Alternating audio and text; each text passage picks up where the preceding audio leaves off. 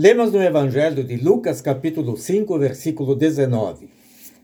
Por causa da multidão, não conseguiram entrar com o paralítico.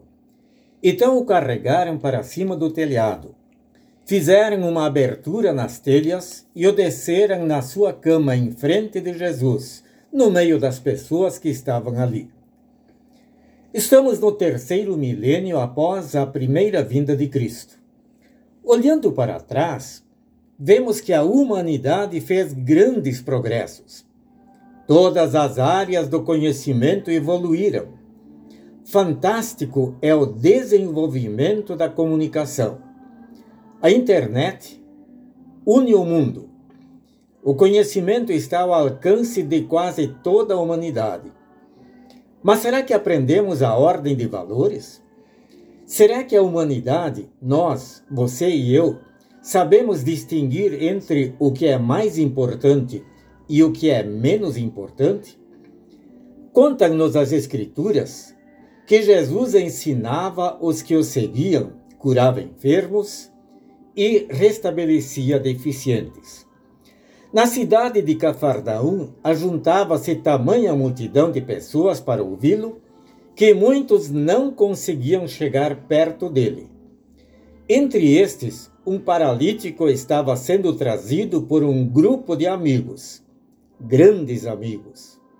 Diz-nos o Evangelho de Lucas que, impossibilitados de chegarem com um amigo até Jesus, foram muito ousados. Abriram o telhado e baixaram o paralítico entre o povo bem na frente de Jesus. O objetivo deles foi ajudar o amigo. E a motivação foi a confiança de que Jesus o curaria. E essa confiança Jesus percebeu. Escreve Lucas que Jesus viu que eles tinham fé. Olhou então para o paralítico e disse: Meu amigo, os seus pecados estão perdoados. Será que o paralítico e os seus amigos ficaram satisfeitos? Jesus lhes deu o que queriam? Parece que não. Confiavam em Jesus, mas só queriam a cura da doença física.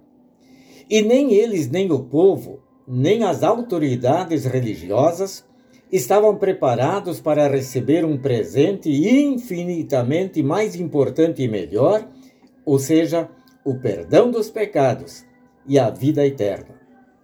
Chegaram a questionar a autoridade de Jesus para perdoar. Jesus acabou perdoando os pecados e curando a paralisia do homem para provar o seu poder e a sua boa vontade, movido por amor a toda a humanidade.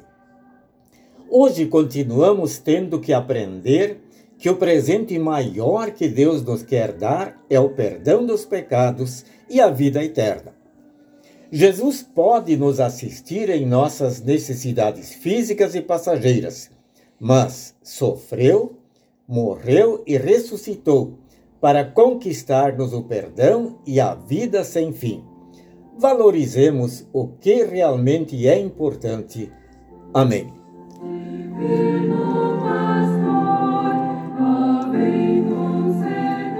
Oremos.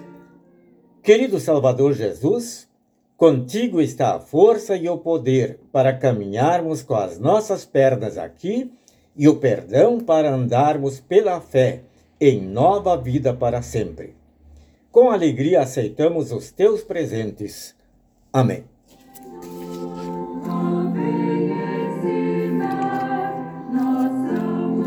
A mensagem que acabamos de ouvir, bem como as próximas mensagens, foram redigidas pelo pastor Egon Starosky e se encontram no devocionário Mensagens de Esperança e Vida, editado no ano de 2013. Desejamos a todos um bom dia com Jesus.